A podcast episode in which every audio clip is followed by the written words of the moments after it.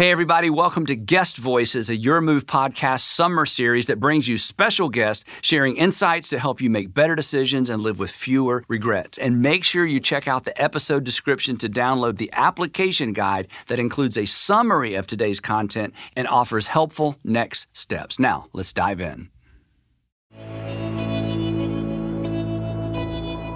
So, we are concluding a series we've been in for the past couple of weeks called Bend, Don't break. And if you're just tuning in or you haven't you know, been with us the past couple weeks or heard where we have been the past couple weeks, I want to just kind of catch you up to where we're landing the plane today. And we've kind of been unpacking um, the overwhelming nature that is life. Um, the disorienting busyness, the disorienting nature of the busyness that is like the distractions that pull us in a number of different directions, vying for our attention, limiting our capacity to experience peace joy, and love. That for so many of us, um, life often feels like a lot of surviving and not thriving.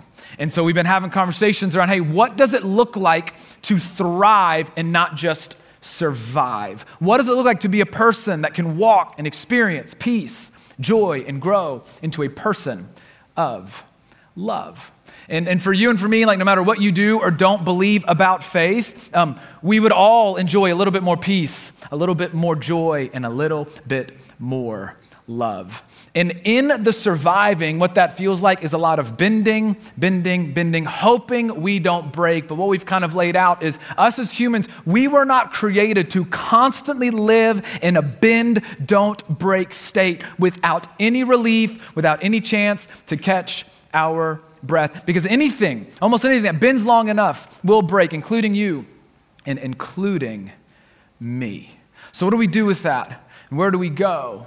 And, and you know this, right? You, you, you, lived life long enough to know this, that there are a lot of things um, in our control. And so, as we're talking about, um, you know, rest and distractions vying for our attention, um, there, there's a lot of things that we can do um, because what we've kind of laid out is our soul begins to be affected at a really deep level that all of these things, the overwhelming nature of life, it starts to affect us at a deep level, and our souls grow tired. And there's a lot of things within our control um, that, that, we can, that we can do.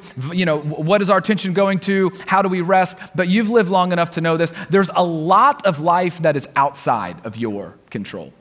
So, what I want to spend a few minutes unpacking with you um, today is what do we do when the bending, what do we do when the bending is a result of something outside of our control?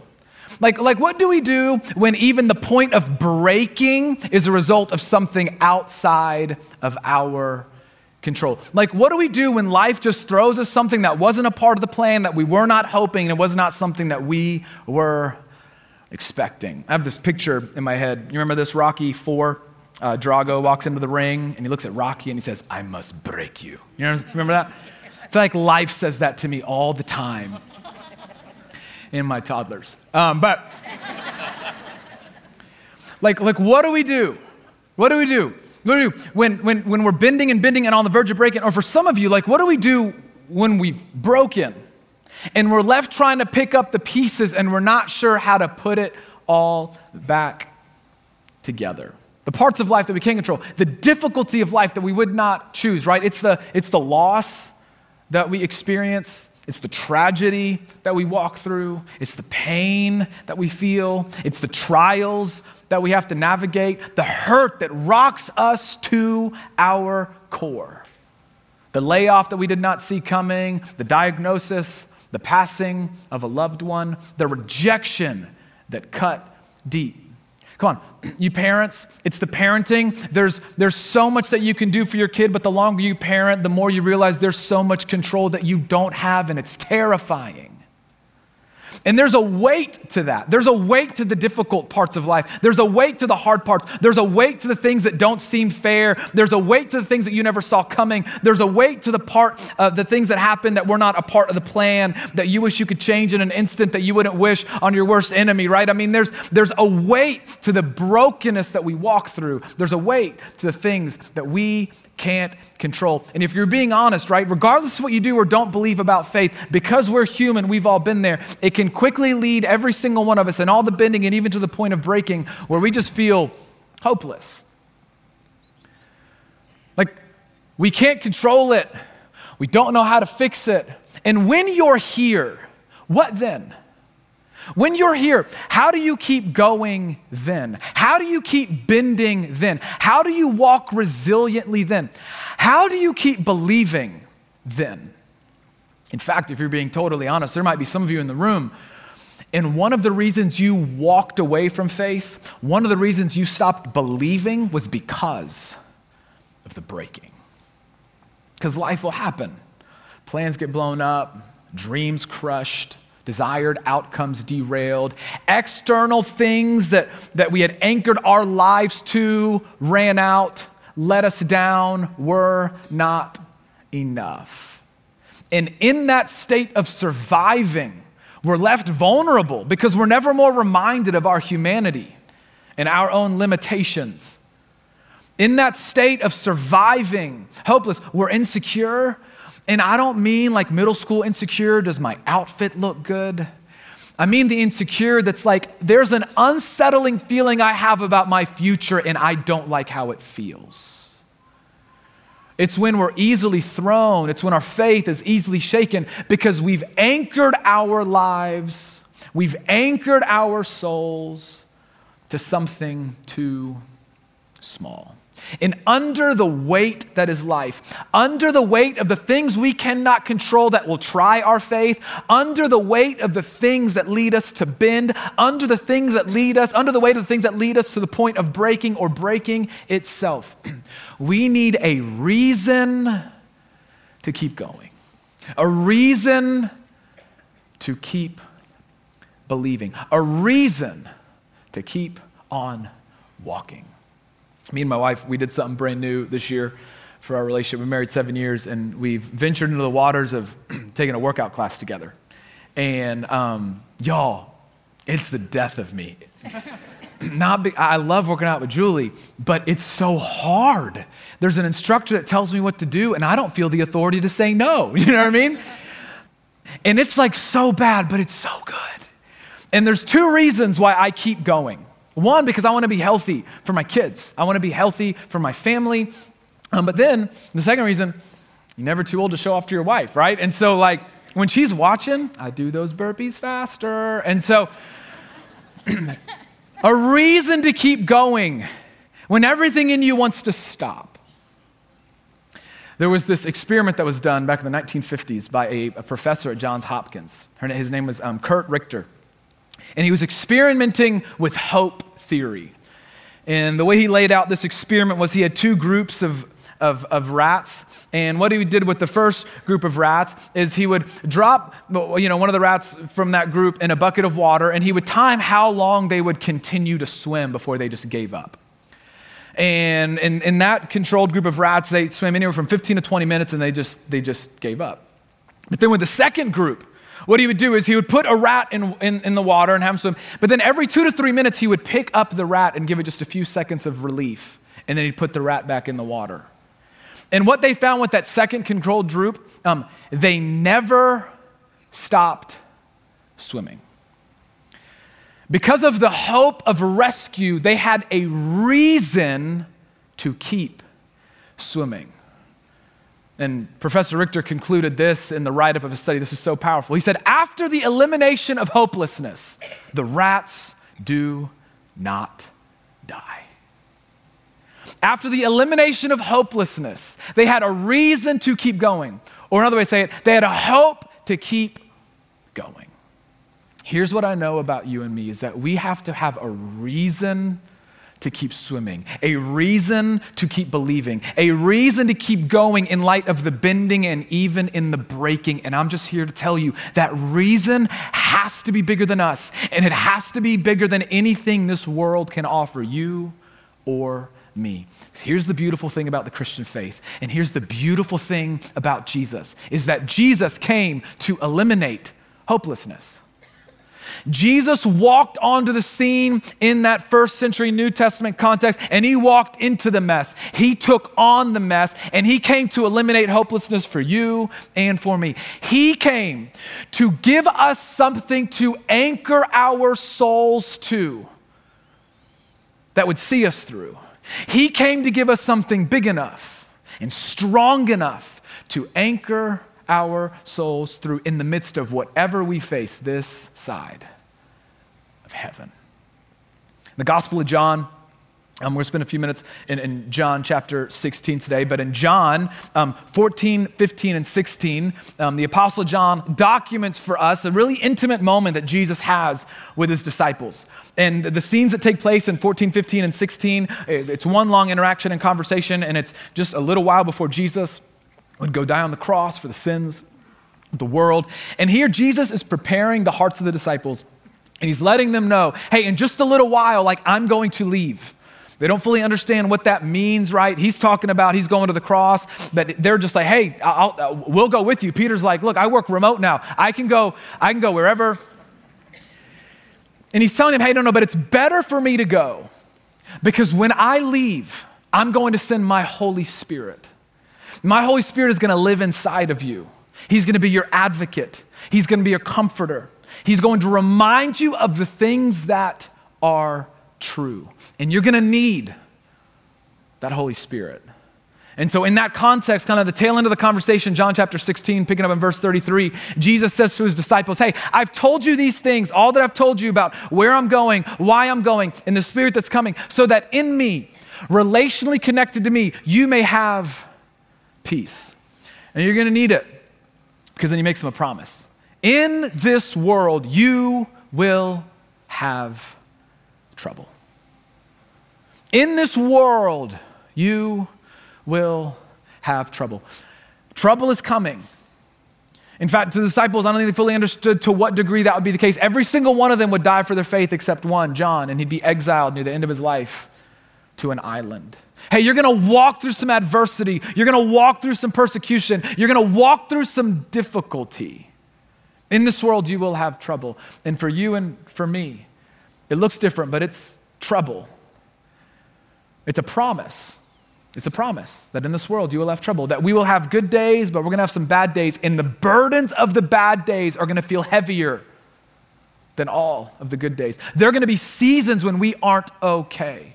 We're going to walk through some difficulty. There's going to be things that cause us to worry, things that cause us to fear, things in the future, in the unknown that we cannot control. In this world, you will have trouble.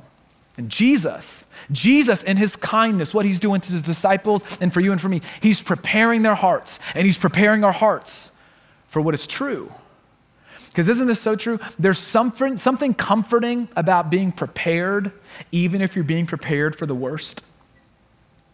He wasn't giving them a false sense of anything. He's telling them and he's telling you that in life you're going to experience trouble. He's preparing them for what's true. And there's a comfort to that, there's a kindness in that. This is what I go through every time I prepare my kids to go to the doctor. Every time. I'm trying to give them a heads up. I don't want you to be caught off guard. I'm not going to put you in the car and tell you that we're going to Chick fil A and then we show up at the doctor's office. be so cruel and not kind. So we get out the tears and they tell me what they're afraid of. And there's still tears and they're afraid there, but I'm trying to prepare them for what's true. Went through the same thing when I took my wife to Israel to meet my family for the first time. They're awesome, but they're crazy. You see my big fat Greek wedding? Same thing. It's culturally accurate. That Jesus wanted them to know, and he wants us to know, following him does not eliminate the trouble. Following him does not eliminate the difficulty. In fact, uh, for some of you, the reason why you left faith is because of the trouble. And you prescribed to a type of faith, to a kind of faith that said, once I believe and once I follow, everything's gonna be okay. Then when it wasn't, you started to wonder if God is who he said he was, so you walked away. But Jesus himself, on whom our faith is built on, never preached that faith. In fact, no, he promised us, you will have trouble. And then he looks at his disciples. He tells you and he tells me, he says, But take heart. Don't give up. Do not despair. Literally, it reads, But be of great courage. Courage meaning that even in the face of the difficulty, take a step. Even in the face of fear, take a step. Even in the face of adversity, do not give up. Do not quit swimming. That in the bending, in the face of whatever is threatening to break you, in the face of whatever wants to limit your capacity for peace and joy, Jesus says, Take heart. In what strength? He goes on to say, one of the most powerful um, lines in all of the New Testament. He looks at his disciples and he says, But take heart. Don't despair. I have overcome the world. And this statement right here is the foundation upon which the Christian faith is built on. This statement right here is where your faith and my faith finds its strength. He says, I have overcome the world. And this word overcome, it comes from a Greek word. It's nenikeka, that's the Greek word. And you'll notice the root, the root verb is where we get Nike from, okay? I'm serious. You didn't know this. Teaching you about the Bible. Nike means victory. Okay, that's where they got the name, right? Um, and so it really does mean victory. And this is why I love Nike so much. Um, Jesus would have worn Nike for sure back then. it's biblical. Kidding. There's a lot of holes in that statement. Okay, so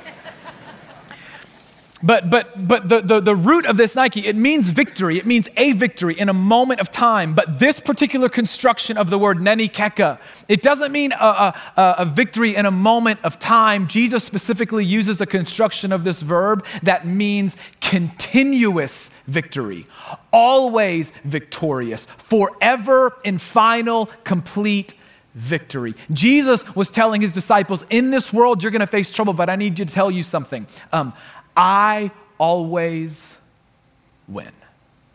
Jesus was giving his disciples a reason to keep going in the face of trouble. He was giving them a reason to believe in the face of hopelessness. He was giving them something to anchor their souls to no matter what they faced this side of heaven. And in this moment, Jesus eliminated hopelessness and he claimed something is true before he did it.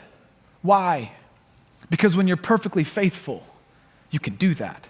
Because just a little while later, Jesus would go to the cross. He would die for the sins of the world, and then he would be placed in a tomb. And all of his followers thought it was over. But then on the third day, he rose.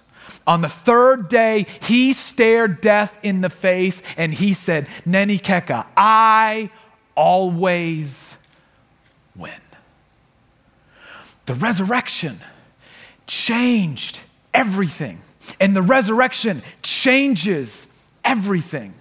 Because in that moment, the worst thing that could happen to a human this side of heaven, as one of my seminary professors put it, is death, the separation of the soul from the body. And Jesus stared at death, conquered death once and for all, for all. Jesus took the breaking so that we wouldn't have to. He defeated the power of sin, which is why there's any bending and breaking in this world as it is that in this world you will have trouble, and there are going to be seasons that are hard, and there's going to be the moments where the struggle is real, moments when the darkness feels like it's closing in, where you are more overcome than you feel like you are winning. And in that, the hope of the resurrection is light in the darkness. Because the hope of the resurrection tells you and it tells me, it anchors our soul to the reality that anything this side of heaven does not have the final say. The hope of the resurrection is that one day all things will be redeemed. In the hope of the resurrection, don't miss this. The hope of the resurrection of Jesus, it doesn't make our circumstances better, but it makes your life and my life better. Why? Because in the midst of whatever I'm facing, the hope of the resurrection means I can walk with peace, I can walk with joy, and I can still believe that God is a God of love. That's why the writer of Hebrews, Hebrews chapter 6, verse 19, he writes this We have this hope, the hope of the resurrection of Jesus. We have this hope as an anchor for the soul, firm and secure. We have this hope as an anchor. Now, I'm not a boatsman, I'm not good at outdoorsy stuff. And I'm, I'm really motion sickness. I can't even get on boats, really. It gets me. I went deep sea fishing once, and it was more like shallow sea fishing. And I was sick the whole time. It was awful. I hated it. But here's what I know. You get on a boat and you drop anchor, and you can still feel the waves, and you can still feel the rocking and the going, but there is an anchor that's got you firm and secure that the hope of the resurrection doesn't fix our circumstances. There's still going to be pain, there's still going to be difficulty, there's still going to be things that we have to walk through. And if you're being totally transparent, there's going to be things that you walk through, the bending and even some of the breaking, that's going to lead you to question things about God. But the hope of resurrection is an anchor for your, your soul and for mine. It is an anchor big enough and strong enough that reminds us in our moment of vulnerability, there is something beyond us holding us. In our moment of insecurity, there is a Savior that has secured our future. And in the swaying, in the rocking, in the difficulty of life, we can have confidence that it isn't the end because Jesus didn't stay And this anchor, ultimately, this is what it allows us to. This is so important. It allows us to reframe what we can't control. and this is hard, especially when you're walking through it, especially in the bending, especially in the breaking, or even after. But it doesn't mean it's not true. The anchor of our soul, the hope of the resurrection, allows us to reframe what we can't control. That no matter what we're facing, we know it's not the end. That no matter what we're facing, the resurrection reminds you and it reminds me that even in the darkest moments, God is still working. The hope of the resurrection allows us to reframe whatever we're walking through, knowing that God's love isn't defined by our circumstances that happen to us, but it's defined by what He's done for us. That we can reframe whatever we're walking through in light of eternity so that we can experience grief and pain and frustration, but still have peace, a deep seated trust that Jesus really is who He said that He is. And if anybody understood this, it was Peter. Peter was one of Jesus' disciples he was very strong, bold leader, got it right sometimes, big mouth, got it wrong a lot of the times. But Peter was one of the disciples when Jesus was arrested and when he stood trial. And let me just tell you, when all that was happening and when Jesus was placed in the tomb, Peter wasn't standing outside the tomb just counting to three. Peter, like all the other disciples, thought it was over. I mean, he thought he was done. He thought he had bet on the wrong guy. He gave up his life to follow who he thought was the Messiah, but the Messiah doesn't die. Like it was over. You remember the story. He denied him three times in the midst of the trial and in the crucifixion. He was terrified. Like it wasn't bending for Peter, it was broken. It was hopeless. It was over. Then, one day, you remember this, John chapter 21, you should go read this. Peter's out in the boat with some of his disciples. And he sees this guy on the shore. And it looks like, but it can't be. Oh my gosh, it's Jesus. And they start paddling back to shore. Peter, they're paddling too slow. And just like Peter would, he jumps out of the boat and he swims to the shore faster. Because his teacher, his rabbi, now he fully understands his Savior didn't stay dead. And there was a brand new perspective of hope that Peter walked with. And there's a brand new faith that Peter took on the trouble that the world threw at him with as he spread the message of the gospel for the rest of his life. And it was that Peter who more than likely dictated and somebody else wrote down this in 1 Peter chapter 1 verse 13. Therefore, with minds that are alert and fully sober, set your hope on the grace to be brought to you when Jesus Christ is revealed at his coming with minds alert and fully sober. Isn't this so true that oftentimes in the difficulty and in the pain, in the bending, and especially in the breaking, um, it can be cloudy what is true. It can be cloudy who Jesus is. And so, what Peter's saying, hey, listen, I want you to, to, to be fully aware with a mind alert and fully sober, no matter what you're walking through, being fully aware of who Jesus is and what he offers and what he did. With minds alert and fully sober, set your hope on the fact that Jesus promised to come back. That one day Jesus will return to redeem all things. And all of it built on the reality that he rose from the grave. Set your inner focus, set your attention, set your faith, set your security, set your hope on the only thing big enough to see you through, on the only thing big enough to see me through. And it's not a thing. It's not a job. It's not a position. It's not a, it's not a, a, salary. It's not your plans. It's not my plans. It's not our dreams. The only thing big enough is the resurrection of a Savior that promises to see you through. So bend, don't break. How do you keep bending? How do you keep going even in the breaking? You have to answer this question. what is your hope set on? How you answer this question determines how good you are at bending. How you answer this question determines how you respond in the breaking. What is your hope set on.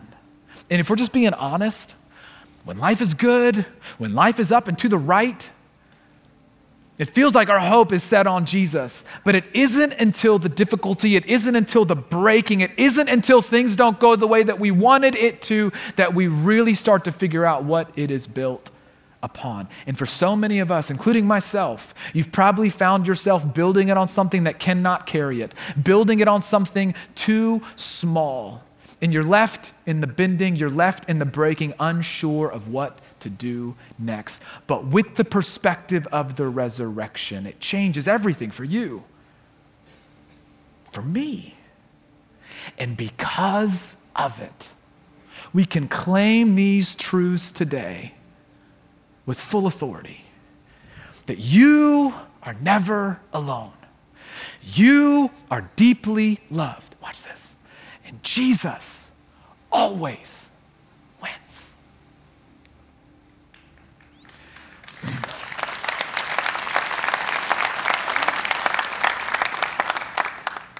that one day all will be redeemed that your circumstances don't define God's love for you. No, no, no. He proved his love for you when he sent Jesus to save you and to give you hope no matter what you face.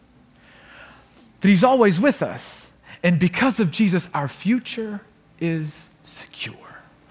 And it doesn't make our circumstances better, but it makes your life better.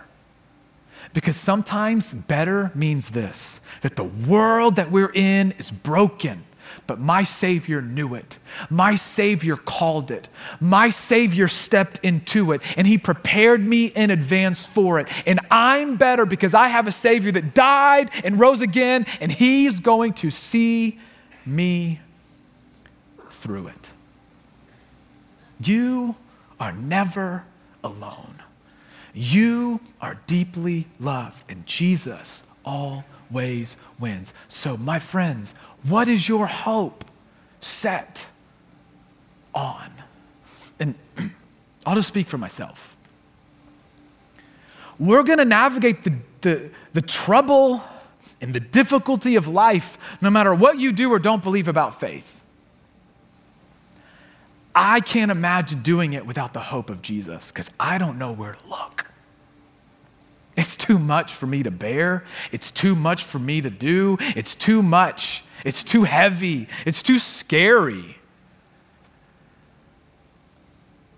I need the hope of Jesus to be true. And his resurrection offers you something that nothing else can an anchor for the soul, firm and secure. So thanks for listening. But before you go, I wanted to take a minute to thank everyone who supports Your Move financially. It's the generosity of our listeners that makes this podcast possible. So if you have found this content helpful, we would like to invite you to make a tax deductible donation to Your Move. You just visit yourmove.is forward slash give. That's yourmove.is slash give. Thanks for considering and make sure you join us next week on Your Move.